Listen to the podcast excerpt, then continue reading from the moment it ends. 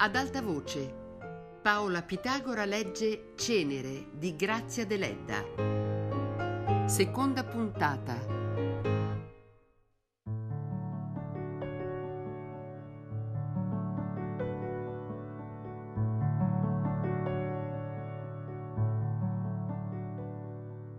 Mentre parlava la donna aveva cessato di filare e aveva steso le mani al fuoco.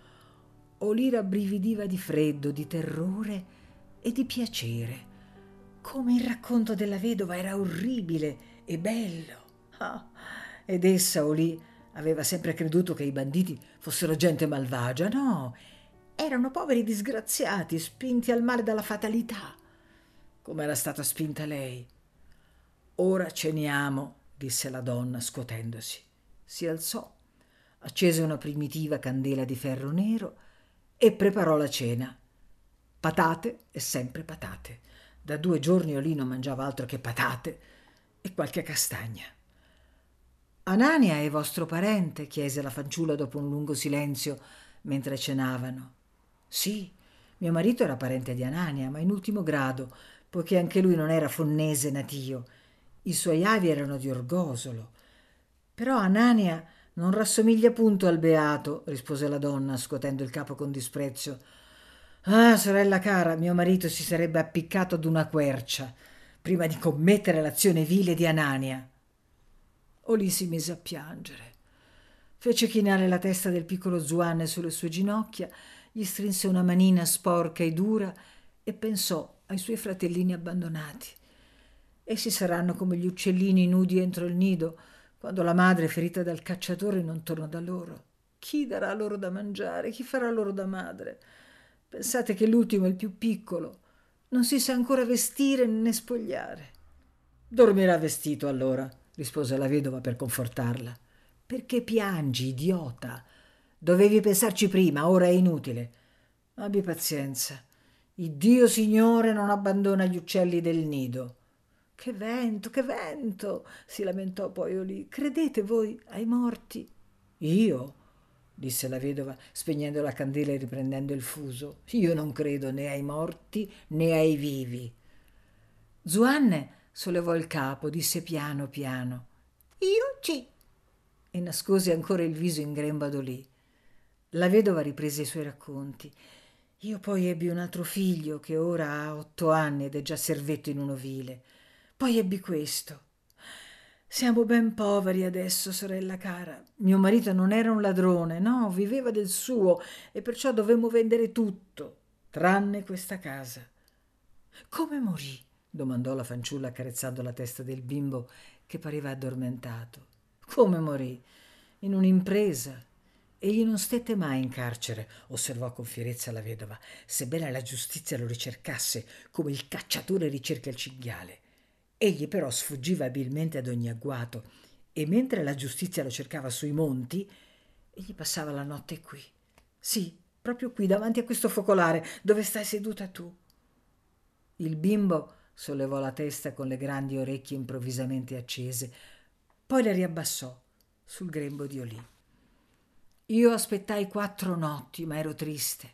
Ogni passo che udivo mi faceva battere il cuore e le notti passavano, il mio cuore si stringeva, si faceva piccolo come il seme d'una mandorla. Alla quarta notte udii battere alla porta e aprii. Donna, non aspettare più, mi disse un uomo mascherato e mi diede il gabbano di mio marito. La vedova diede un sospiro che parve un grido. Poi tacque e Olì la fissò a lungo, ma ad un tratto il suo sguardo seguì lo sguardo atterrito di Zuanne. Le manine del bimbo, dure e brune come zampe d'uccello, si agitavano e additavano la parete. Che hai? Che cosa vedi? Un motto, egli sussurrò. Ma che morto! ella disse ridendo, improvvisamente allegra. Ma quando fu a letto sola, in una specie di soffitta grigia e fredda, sul cui tetto il vento urlava ancora più tonante, smuovendo e sbattendo le assi. Ebbe paura e si sentì triste, così triste, che sebbene si ritenesse dannata all'inferno, desiderò di morire.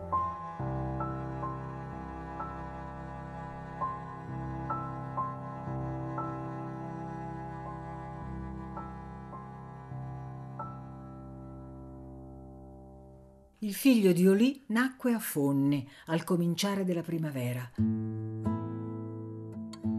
Per consiglio della vedova del bandito che lo tenne a battesimo, fu chiamato Anania.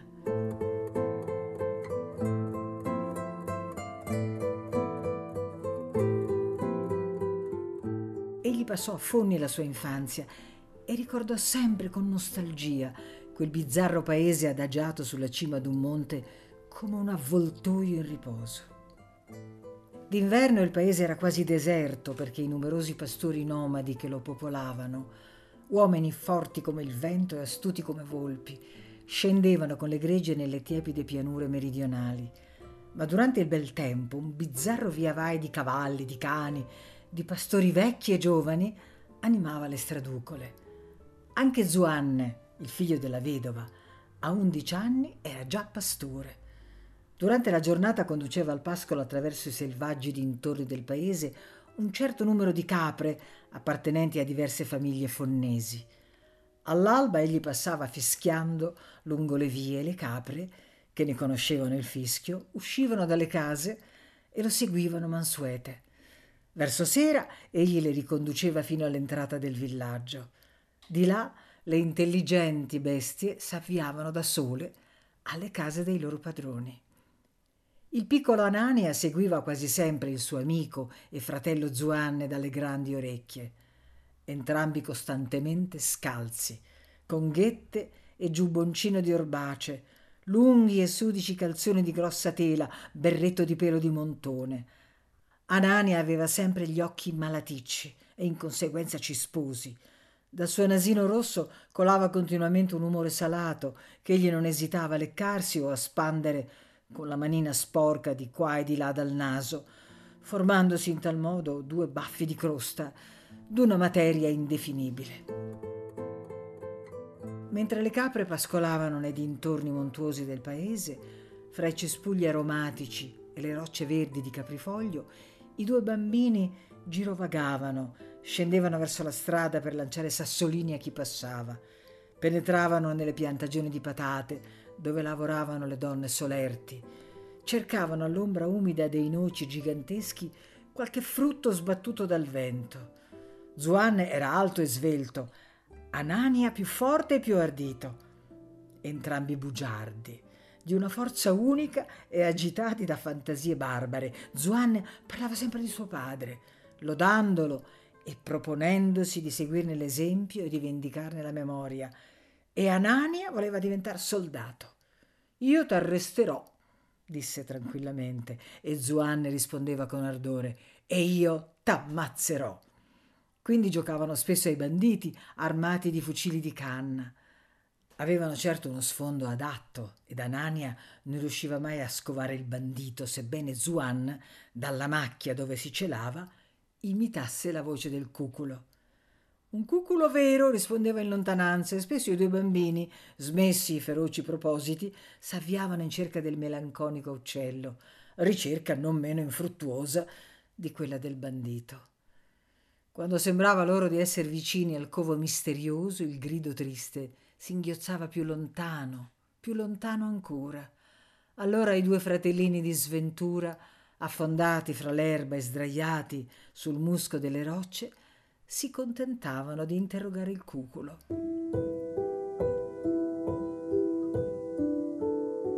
Una volta Anania si avviò solo per la montagna e salì e salì per la strada bianca, attraverso le macchie e i blocchi di granito, su per le chine coperte dai fiorellini violetti del serpillo, finché gli parve d'essere giunto ad una cima altissima. Il sole era scomparso, ma dietro le montagne turchine dell'orizzonte Pareva che grandi fuochi ardessero mandando in alto, sul cielo tutto rosso, una luce ardentissima. Anania ebbe paura di quel cielo ardente, dell'altezza ove era giunto, del silenzio terribile che lo circondava. Pensò al padre di Zuanne e si guardò attorno con terrore. Benché si proponesse la carriera delle armi, aveva paura dei banditi, mentre Zuanne desiderava vivamente di vederli ed il lungo gabbano nero sulla parete fuliginosa gli faceva spavento. Ridiscese quasi rotolando dalla cima dove aveva veduto il cielo tutto rosso e le montagne turchine e a Zuan, che lo chiamava urlando, raccontò dove era stato e che li aveva veduti. Il figlio della vedova, dapprima irritatissimo, si commosse e guardò Anania con rispetto. Poi entrambi rientrarono in paese pensierosi e taciturni, seguiti dalle capre i cui campanacci risonavano tristemente nel silenzio del crepuscolo. Quando non seguiva Zuan, il piccolo Anania passava la giornata nel grande cortile della chiesa dei martiri, coi figli del fabbricante di ceri, il cui laboratorio era in un stambugio addossato alla chiesa. Grandi alberi ombreggiavano il cortile melanconico, circondato di tettoie in rovina. Una scalinata di pietra conduceva alla chiesa, sulla cui facciata semplicissima stava dipinta una croce. Su questa scalinata Anania ed i figli del fabbricante di ceri passavano ore ed ore al sole appena tiepido, giocando con qualche pietruzza o fabbricando piccoli ceri di creta. Alle finestre dell'antico convento s'affacciava qualche carabiniere annoiato. Nell'interno delle celle si scorgevano stivali e giubbe militari e s'udiva una voce cantare in falsetto con accento napoletano a te questo rosario. Qualche fraticello degli ultimi rimasti nell'umido e decadente luogo, lacero, sporco, coi sandali rotti, passava nel cortile pregando in dialetto. Spesso il carabiniere dalla finestra, il frate dalla scalinata si intrattenevano in puerili discorsi coi bimbi del cortile. Qualche volta il carabiniere si rivolgeva direttamente ad Anania, chiedendogli notizie di sua madre e cosa fa tua madre? Fila. E altro?